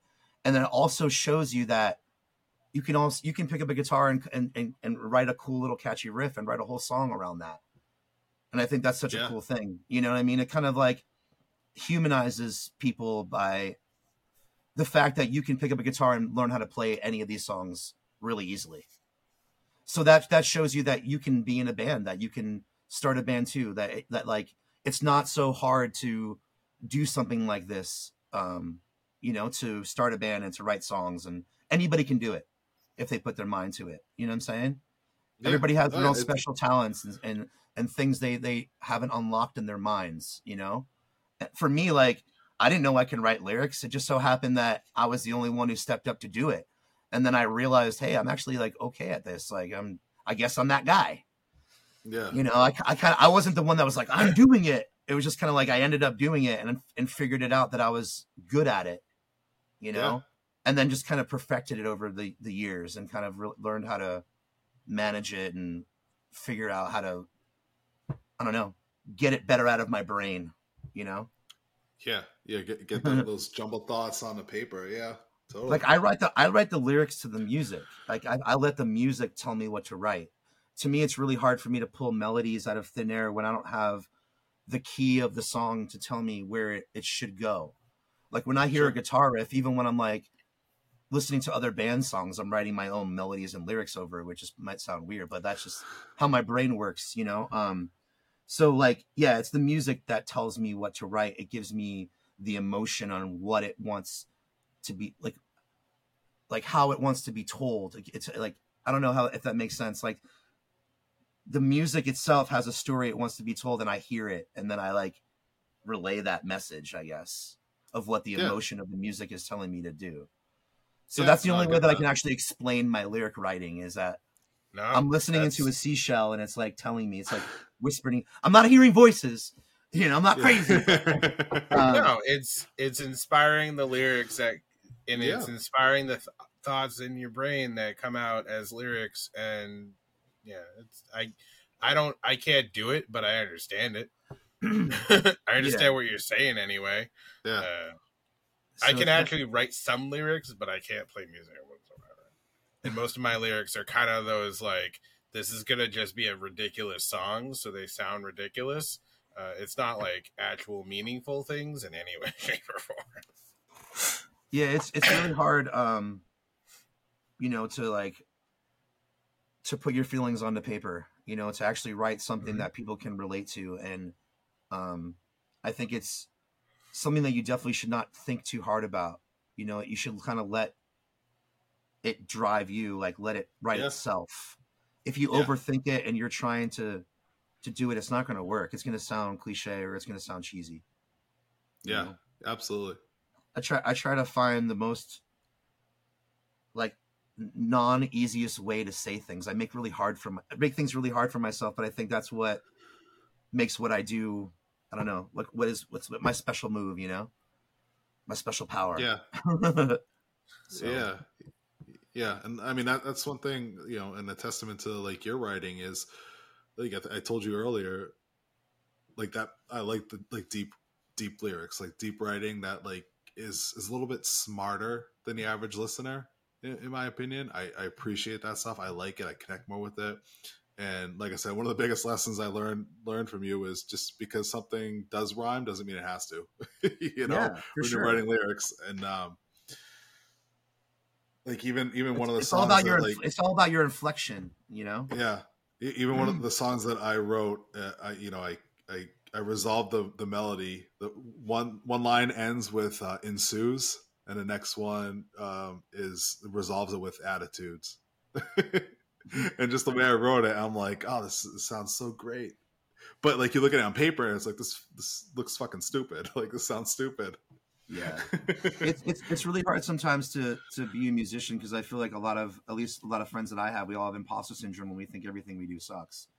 So I think the best way to- to go about it is like if you feel that way, you're never going to release anything. You know, you're always going to be scared and and think everybody's going to think it sucks. But if you're proud of it and you and you feel like it's cool, like do it. You know what I mean? Don't worry about what other people are going to say. Fucking cares. Fuck 'em. Yeah, Yeah. fuck everybody else. Like yeah to me I, i've had the mentality of like you know i'm gonna write what i like and it just so happens other people like it too that's cool Yeah, yeah, yeah, exactly. And I mean that like- that was always that was always like my mentality with music, and even like you know Nick and I feel like that's our attitude with this podcast, right? We could have you know two listeners or two million listeners, but as long as I'm having fun doing it, I'm happy, and that's all I get, care about. mm-hmm. Exactly that's the Look, that's the best I've had- It is, uh, and that's kind of, and he's right. Like that's how we go into each episode. Is like we're having a blast doing this. Uh, we are we were not prepared for the amount of support and people who wanted to do this with us. We were like, oh, uh, crap. All right, uh, we we have people who want to do this. We were terrified that we weren't going to have enough people even want to be on the show. Right? We were like, all right, we're we're gonna. It's just to be end up me being me and Mike talking about stuff. But so we're like we're ecstatic, right? But it, like he said, if if two people listen to it, or two million people, or any number in between, uh, we're happy to be doing this. We're we're having a blast. We hope you're having a blast, right? Like, and that's it. And the I do think the internet in all of its uh weirdness has at least given people like you said, people who are terrified to release that song or make a demo or whatever, the internet has given them a place to drop whatever ridiculousness comes out of their head. Uh, mm-hmm. And it's given people that opportunity to make that, take that first step. And, you know, for better or worse, like, right? Maybe nobody listens to that song. Maybe it takes two years for that song to get discovered. Maybe it, it's a massive hit right off the bat but I'll give it I'll give the internet credit for that where it's I think people see other people releasing it and I hope that musicians, uh, artists, anybody who does that stuff um I hope it gives them the courage uh to to do it, right? Cuz like you said you work with a lot of people like my stuff sucks.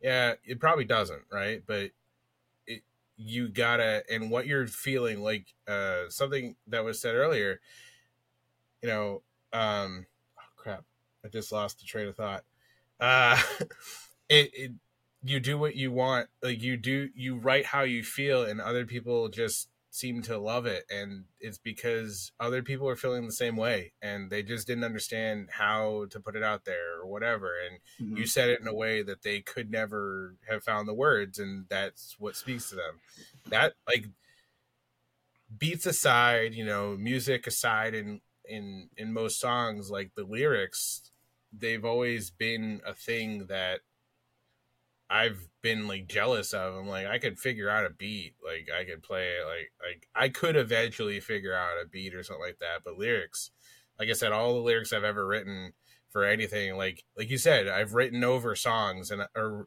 made made ridiculous lyrics to go with songs that don't make any sense whatsoever. Uh, and that I couldn't write a real thing. I probably could if I really wanted to. Um, but it's I hope it's get like it's kind of given that people those people the the courage and that umph that it does to get them to go out there because just do it, man. It doesn't it doesn't matter how many people watch your video. It only it only takes one person. You know, I was watching something online. I was like Tyler the Creator, and he's like, I go on YouTube all the time and watch people's videos that have 10 views. I, I found this person who's on my roster. I found this person. They had like 10 views in their video. So just because hundreds of people or thousands of people doesn't watch your video, all it takes is one person. Like yeah. same thing for me. Like I run a label right now, and I'm always on the internet and you know watching bands' videos, and even if they have ten plays, it doesn't matter. Like it takes one person to watch your hmm. video. It takes one yeah, person yeah. to find your band. You just find your you know, band, find your art. If you if your... you're doing this, if you're doing this to make money and you're doing this like to to be a star, then you're not in it for the right reasons. You know. Yeah, Exactly. So you know, it's it's gonna be it's gonna be you know from the heart. Be an actor. Uh, be be an actor or be like a you know do something else. You know, it's really hard to it's really hard to fake music. It because yeah. people can people who are real fans of music that aren't just like kind of just mindless pop fans like who care like you say about lyrics and who care about substance and who care about those kind of things because everybody's a different music fan everybody cares about different things like i care about lyrics i care about what music says to me you know, I, I have a little bit, you know, I'm just more jaded, I guess, or I'm old now and it, you know, I like to, it takes me a while to get into new music, I guess, you know, but I, I am very open minded and I'm very into new music. Um, but yeah, like it's, you know, don't ever, don't ever fucking like think too much about your art. If you think it's good, unless you're not proud of it, if you're not proud of it, don't put it out. But if you think it's good, don't be worried about what everybody else is going to say. Yeah, Yeah. that's Yeah. I, I've I have a few friends uh, who have been in the music, who've been trying, who who've been doing music for literally almost my the entire time I've known them, and they just that's what it is. They put out what they love and they do it, and they're not they're not out there making millions of dollars, but they do it all the time and they love it. Mhm. That's what Yeah, matters. that's- Yeah, because no matter my what, talent. some people get to the point where they they they like get married and they have kids and they can't physically make time to do the music and they can't be in a band anymore but they have the dreams to do it you know you calling me out, Um, Steve? You calling me out? i'm just saying like there but there there comes I a will. time it's like it, it's kind of like phases when you're a child like you know there's certain times in your life that you can you're able to do things and enjoy things more than others and then there's thing you know more resp- you get the more responsibility you get the more the less that you can kind of pursue those personal hobbies that you have but like it's but it's a pendulum it swings you know the more time you spend in that world it'll come back around if music is really your passion it'll never leave it'll, you always have that itch to do something you know and like now with technology it's making it so much easier to, to be able to record yourself and to be able to make things that are sounding good at home without spending a lot of money which Yeah, is great. sure. Yeah. For those people who need it. Springboarding off of that, you know, did you have uh, any other stories you wanted to share at this time, Steve? um yeah i can remember i mean i feel like i told all my good blink stories i have a good green day story um Let's hear it. so we were on tour with green day uh for the american idiot tour which is fucking insane uh you know and um, I think I saw that twice. yeah it was crazy and the whole tour was insane like you know like i told you the Billie Joe story uh story earlier and mike Dirnt, you know i have a lot of i have shar-peis and mike Dirnt had shar-peis too so we like initially like we hit it off talking about our dogs and stuff which is Oh, really nice. cool yeah and um anyway the tour went amazing um and the last show of that tour they actually did a prank on us too they fucking filled up okay so they filled up all of our water bottles with vodka instead of wa- water. And one of the dudes in our band was straight edge and shit. So like she spits it out. Yeah. And then we're playing and they had all their crew with um super soakers and they were super soakering us with this water or what I thought was water, but it wasn't. There's every the whole stage everywhere. And then they they they had their fans and they put all their confetti and they turned because at the end of the show they shoot all this crazy confetti in the whole arena. They turned it all around on us and they fucking shot all their confetti all over the stage and all over us. So they're like tar and feathering us, I guess. Oh, And then like they're like bunny and all their shit came out and was like pushing us around and like jumping around on the stage. That was pretty cool. That was really fun. I'm not gonna lie. I'm pretty sure I have some of that American Idiot confetti somewhere in my house. Hell yeah. So 'Cause- 'cause um, go- Go I was ahead. gonna say it goes back to that weird shit that you hold on to, and it's like I hold on to that because I took my brother to his first concerts, and it was like my brother turned 13, and I told our parents, "Yes, I'm taking my little, I'm taking my brother to see Green Day," and they're like, "Well, we're not really sure," but I was like, "I don't think you guys heard me correctly. I already have the tickets. It's on his actual like 13th birthday, so I'm taking him." You don't really have a choice in the matter. so that was it. It was like it was his 13th birthday, and the kid was at. It was me and him. It was just the two of us. We grabbed some burgers and something on the way, and went to the concert. Uh, and then I actually on the American Idiot tour, I had my car break down and had to get a replacement car halfway, like oh, like a third of the way to the concert. Uh, luckily, my stepdad drove his his car down, and we hopped in that car, and he took the like he waited for AAA to get the other car to get back to the house. Nice. But yeah, so um at the end of that show uh we walked off stage and green day's tour manager came up to us and said that green day wanted us to talk to us in their backstage room we're like oh shit like what's going on I can't hold So- any more confetti. so uh we, we walk we walk into their dressing room and they you know Billie Joe's like you know thank you so much for this tour. It's been amazing like getting to know you guys. Like you guys killed it every night yada yada.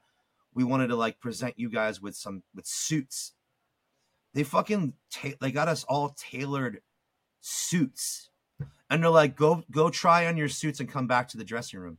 So we all like try, we all get on our like get our suits on. We go back to the like to take a group photo with them at the end of this photo at the end of the shoot before they go on stage, you know. And and Billie Joe had his like red tie on and his like makeup and shit. It was fucking Oh, that's awesome. so like, yeah. So um, we're like taking the photo or whatever, and it's the last show of the tour. We're all sad, and then basically what happened is like Billie Joe like turns around, or like one of the guys in the band turns around, I forget, and is like, "Hey guys, like, we don't want this fun to end. We're actually going to take you guys on the t- sold out UK Europe tour that we're about to do." Wow. And we're like, we found out that day we're about to leave for Europe for like two months or what, however, eight, six to eight weeks. like that day, you know, on the next tour, and it was just crazy. Like, are you serious? Yeah, Jesus. Like, fuck, they bought us suits and then they're telling us they're gonna like take us out for the rest of their world tour. Like, totally That's surreal. awesome. Yeah, totally surreal. Yeah. So green, you know, some cool story for all you internet folks out here. You know, Good guys. I love those Jesus, that's things. Really, like Yeah. you know, you like Blink and Green Day, like those guys are real. Like they're fucking cool dudes, and they, you know, care about people and they care about bands, and they're not just like these rock star that rock stars that people think they are. You know, I think you know it's really cool that they're all still going strong. And Blink's back; they're gonna have a new record out. You know, I'm stoked. Yeah, it's awesome. I'm not gonna lie, That's I'm it. really I'm stoked. really excited about, about it. I was stoked about their last record too. You know, even even when Tom was doing Tom things. Mhm. Chasing aliens. Yeah, I wasn't gonna say anything. I was doing Tom things, right? There's Like nothing, Yeah. wrong, nothing wrong with that. I'm, I'm a huge. there's I'm a huge entire Matt- shows and fi- stuff based around it. Yeah, I'm a huge Matt Skiba fan, so yeah. That's what I'll say. about that. Samesies. That's why, like, when when I found out he was he was there, I was like, oh, all right, like I'm cool with this. Yeah, if anybody, I, I really, I really can't picture anybody else taking that spot. I feel like he kind of he filled the shoes well, respectively. You know, Yeah. right. I mean, I awesome. I haven't. I ne- I actually. I have to think if I've actually like seen Blink live. Ever? Yeah, like I have to have to think thi- about if that you have to now. think Like about I've then been to enough haven't. warped tours. I'm Yeah, like they had to. Like I've had to have seen them. But I'm Blink only did Warped Tour in like 98, 99. There's no way. Like they didn't play like the. So when then, the- yeah, I definitely they were didn't too big by the time Warped Tour was like going strong. You know. Yeah. that was it is i that's you know what i think that's why i kicked my i've been kicking myself is because they went the one i was supposed to go to in 99 was that that was the one i didn't go to and i kicked myself for it uh but i so yeah i guess i've never yeah i've never actually seen them live What's Like, kind of crazy Green Day. too. Sorry, go ahead. What were you gonna say? i was i was just gonna say i've seen green day a bunch and i could list off probably 200 other bands i've seen live but Skiba seemed So- like, like you said, Skiba seemed like a good replacement. what you were saying go. about Warped Tour made me made me think uh, like how old I am too. Like going back into that, I actually I actually attended the first Warped Tour ever in 1997, where it was like wow. Guttermouth and L7 and Sublime, the fucking Oh, I don't know, No Use for a Name. You know, I can Oh I, I don't know, and face to face. So I went to the first Warped Tour ever.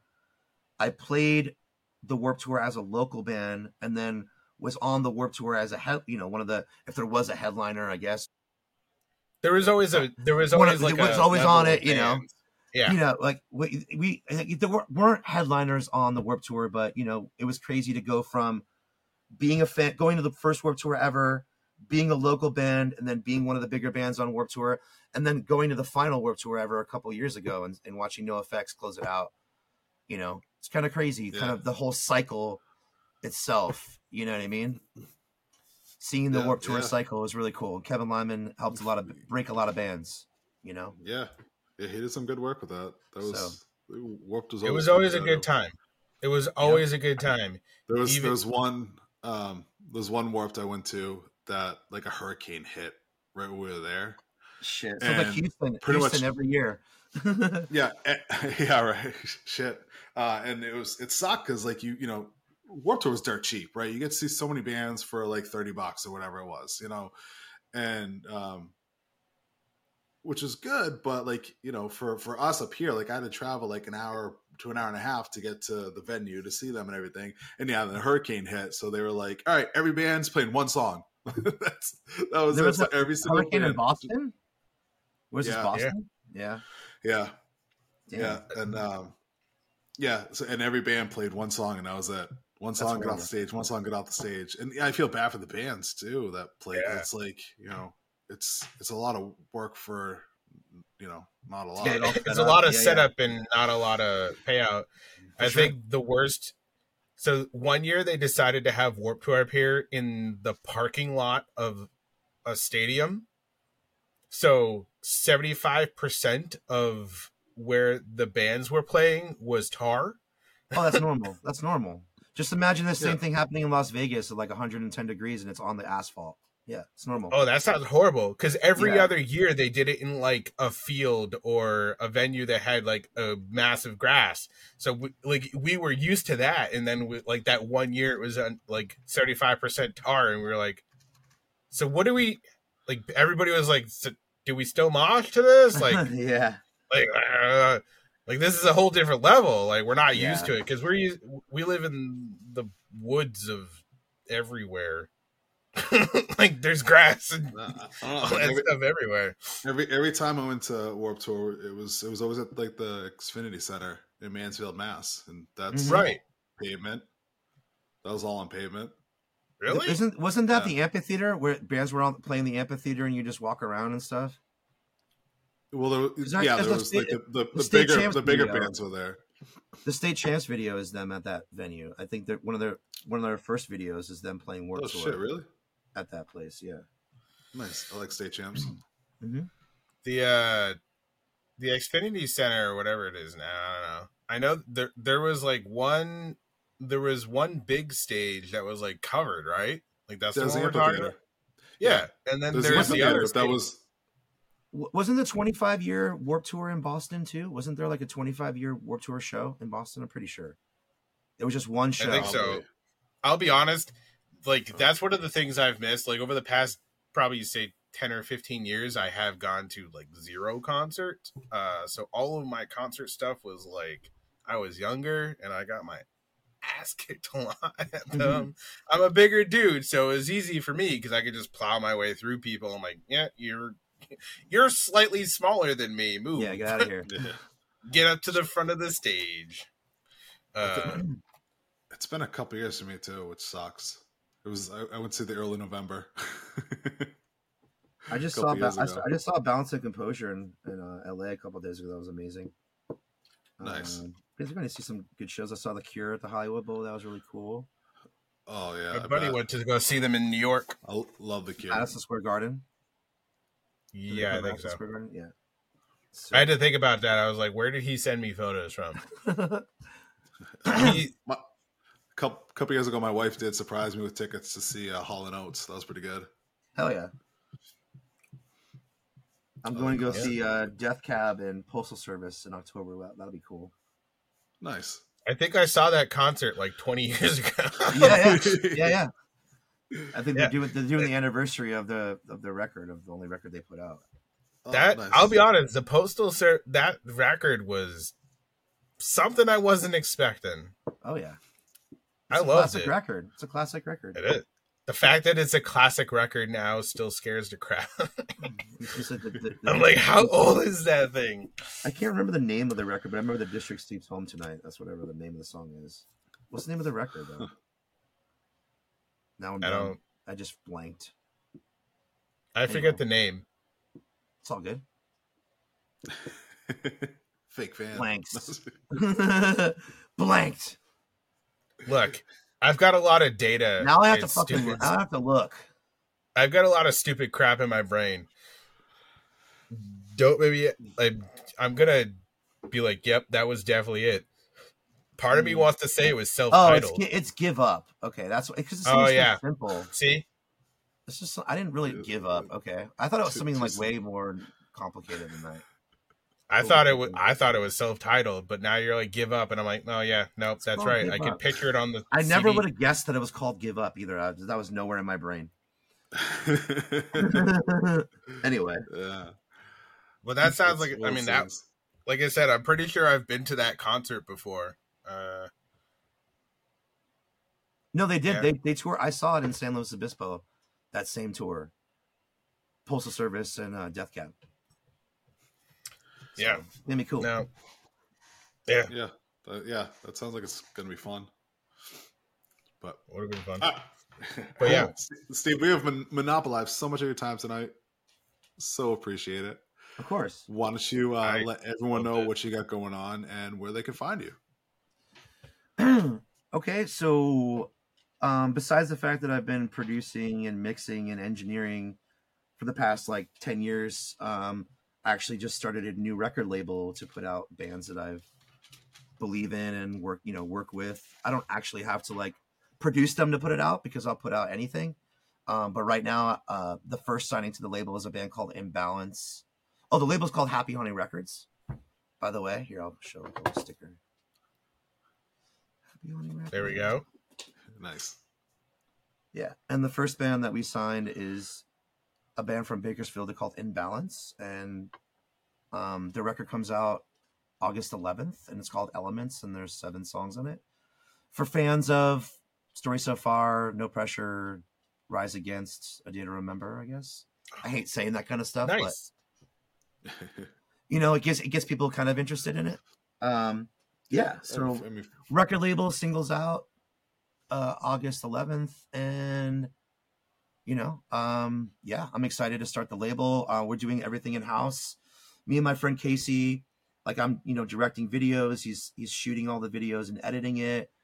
Um my friend ben did the website. Uh my friend ashley's doing like all the artist promotions like kind of just doing it all diy it's at happyhaunting.com. happyhauntingrecords.com Nice. and then Instagram slash Happy Haunting Records, and then the the band's in uh, Inbalance CA on all the socials. And that, folks, brings us to the end. Thank you for tuning into Your Childhood's Trash. We hope you enjoyed our conversation. If you liked the topic and it brought back some memories, hit the like button and comment letting us know. Don't forget to connect with us on all the socials and check ycwcast.com for any new ventures. See you on the next episode. Same trash time, same trash channel. Yeah. Oh shit! Here we go. Oh my god, that thing's gorgeous.